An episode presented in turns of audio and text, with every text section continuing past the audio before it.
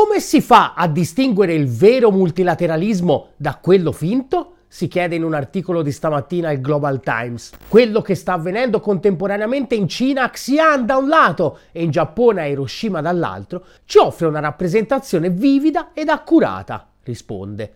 Il riferimento è ai due summit che si stanno svolgendo in contemporanea, quello tra Cina e paesi dell'Asia centrale da un lato e il G7 dall'altro. La comunità internazionale potrà vedere il contrasto chiaramente con i suoi occhi, sostiene il Global Times. A cosa si riferisce?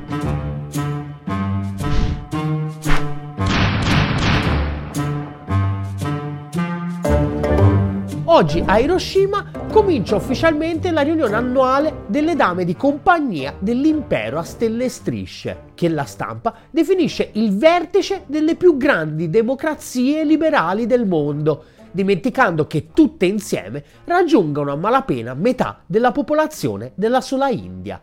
L'agenda dell'incontro è chiara e ovviamente l'ha imposta Washington, unilateralmente. Cosa devono mettere a disposizione degli USA gli alleati vassalli per permettergli di vincere la guerra fredda con la Cina e quella calda con la Russia? Le sanzioni contro la Russia sono state utilissime per permettere a Washington di mettere in ginocchio la colonia Mm, per permettere a Washington di mettere in ginocchio la colonia Europa, ma un po' meno per fiaccare Putin. Bisogna rilanciare. 3 miliardi e 8. Onestamente pensavo di più. Ma quali miliardi? Asso, lei non ha una lira! Rilancio di 3 miliardi e 8, non ho altro. Nel mirino ora ci sono i diamanti. La Russia infatti esporta circa 5 miliardi di dollari di diamanti l'anno e in questi mesi hanno rappresentato un'importante fonte di valuta pregiata. È l'ora di basta sempre che il Belgio sia d'accordo. Da Anversa infatti transitano il 30% delle pietre preziose mondiali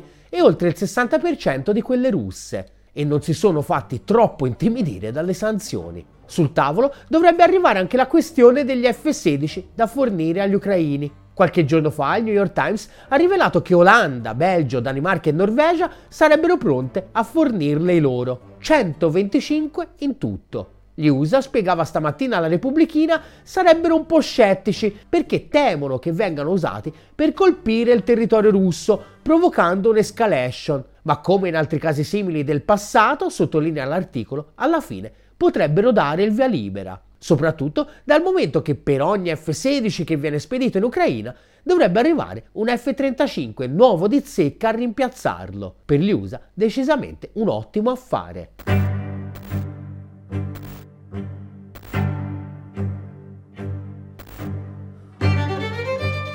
E di questi tempi sputare sopra un buon affare diventa sempre più complicato. Calcolata a parità di potere d'acquisto, la percentuale di PIL globale prodotta dai paesi del G7 da poco meno del 50% dei primi anni 90 è crollata a meno del 30%. 5 punti in meno dei BRICS. Insomma, non solo non sono le democrazie liberali più grandi, ma ormai manco le più ricche, nonostante i debiti, che rischiano di gettare un'ombra pesante sull'egemonia USA.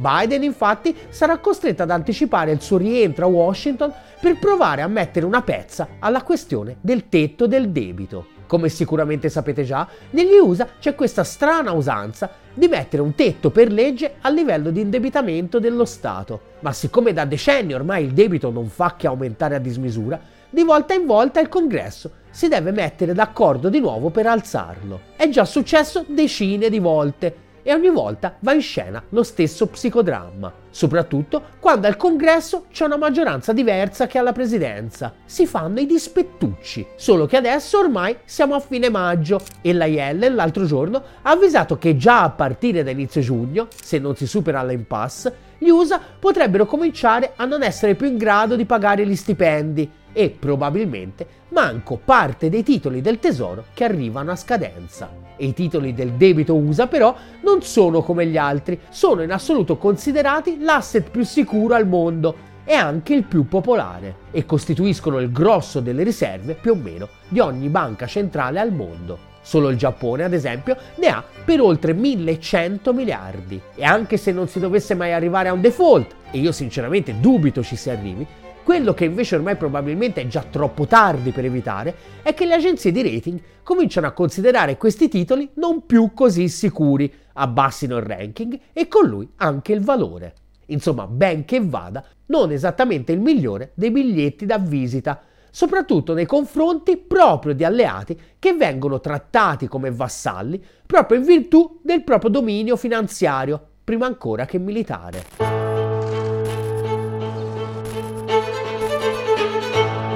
Insomma, un summit all'insegna della guerra e del declino, una cricca esclusiva e chiusa che provoca antagonismo e confronto geopolitico, commenta il Global Times. Ancora prima di iniziare, continua la testata cinese, ha provocato la fuoriuscita di informazioni negative una dopo l'altra e oltre ad aggiungere ulteriore benzina sul fuoco russo-ucraino, ha preso di mira anche la Cina, con la solita vecchia logica di formare alleanze coese per rafforzare il contenimento di altri paesi. Il pensiero egemonico degli Stati Uniti, continua Global Times, impone sempre di dividere un mondo eterogeneo in alleati, pedine e nemici.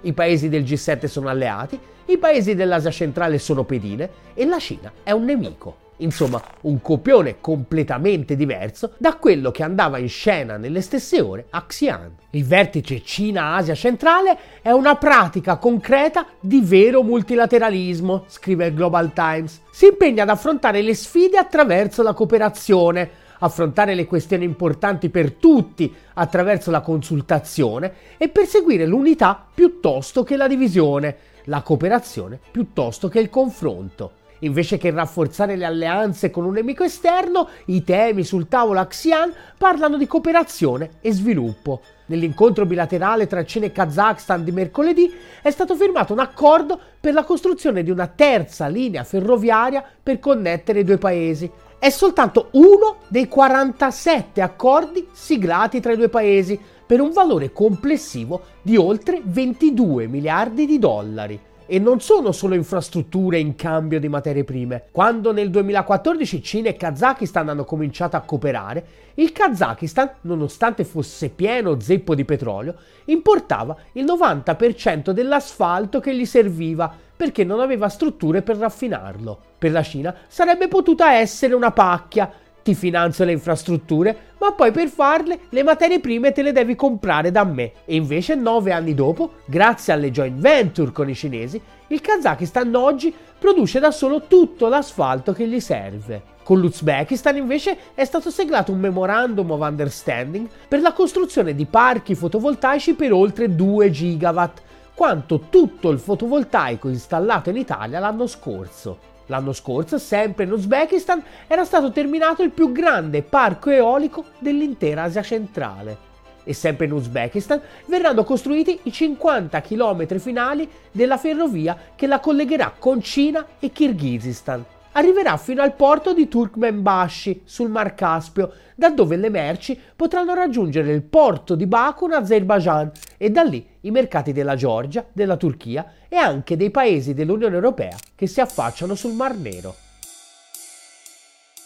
Insomma, dopo che per mesi ci hanno rimbambito con titoloni di ogni genere sulla fine della nuova via della seta cinese, ecco la smentita, concreta un passo un po' diverso da quello dei paesi occidentali. Già nel 2015, infatti, sempre per contrastare l'influenza cinese, l'amministrazione Biden si era inventata questa formula del C5 più 1, e cioè 5 paesi dell'Asia centrale più gli USA. Formalmente esiste ancora, ma non ha mai portato a casa un progetto che sia uno. Se la Belt and Road sta riavviando i motori in grande stile, c'è anche qualcuno che comunque ha deciso di scendere dalla carrozza e cioè noi, l'Italia. E l'interesse nazionale c'entra abbastanza poco. Sulla via della seta, titolava a caratteri cubitali la Repubblichina ieri, infatti, l'uscita dell'Italia non è negoziabile. Però non allarmatevi, perché, continua il titolo, Biden concede tempo.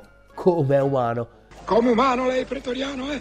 Molto umano, ciao. Unico paese del G7 ad aver avuto il buon senso di entrare a far parte del più grande progetto di sviluppo infrastrutturale della storia dell'umanità, ai tempi ormai del Conte 1, subito dopo l'Italia si è ricordata di non essere uno Stato sovrano e si è pentita. Risultato, la nostra via della seta è sempre rimasta sulla carta, ma al padrone USA non gli basta, vuole il gesto simbolico. Poco dopo l'insediamento, ricorda la Repubblichina, Meloni ottenne al G20 di Bali un incontro bilaterale con Biden.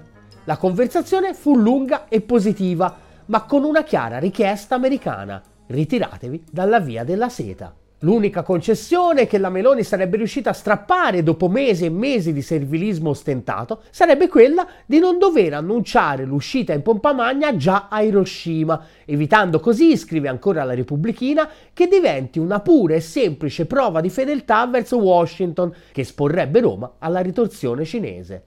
La pensa diversamente però politico, secondo il quale Giorgia Meloni, appunto, starebbe considerando di annunciare agli altri leader del G7 che l'Italia abbandonerà l'iniziativa della Belt and Road, ma qualcuno, continua politico, teme che le aziende italiane ne soffriranno. Ma no, ma perché mai? Morto un papa, se ne fa un altro. E così, usciti dalla Belt and Road, finalmente ci possiamo concentrare su altri progetti che rispecchiano meglio i nostri valori democratici e liberali, come la Partnership for Global Infrastructure and Investment, lanciata dagli USA nel giugno del 2022, proprio durante l'ultimo G7 di Garmisch, in Germania. 600 miliardi da investire in giro per il mondo entro il 2027 per contrastare proprio la Belt and Road ma non è una gran novità. Piuttosto hanno semplicemente cambiato nome al famoso piano denominato Build Back Better World, che era stato lanciato un anno prima e al quale si era andato poi a sovrapporre un piano tutto europeo denominato Global Gateway. Tutta fuffa. L'Europa sta cercando di battere la Cina nel gioco dello sviluppo e sta fallendo titolava nel gennaio scorso Foreign Policy. Il tanto pubblicizzato Global Gateway dell'Unione Europea è solo vino vecchio in bottiglie nuove, commentava laconico. Da un certo punto di vista, conclude il Global Times, che alcuni media occidentali provino a confrontare il summit Cina-Asia centrale al G7 è una cosa positiva. Permette al mondo di vedere qual è la strada giusta per l'umanità, cosa sostiene la gente e qual è il futuro dell'umanità. Di sicuro, ci auguriamo, il futuro dell'umanità è anche avere dei media che stanno dalla parte del 99%. Tanto per cominciare, aiutaci a costruirne uno. Aderisci alla campagna di sottoscrizione di Ottolina TV su GoFundMe e su PayPal. E chi non aderisce è Giorgia Meloni. Ottolina TV, comunque vada, sarà successo.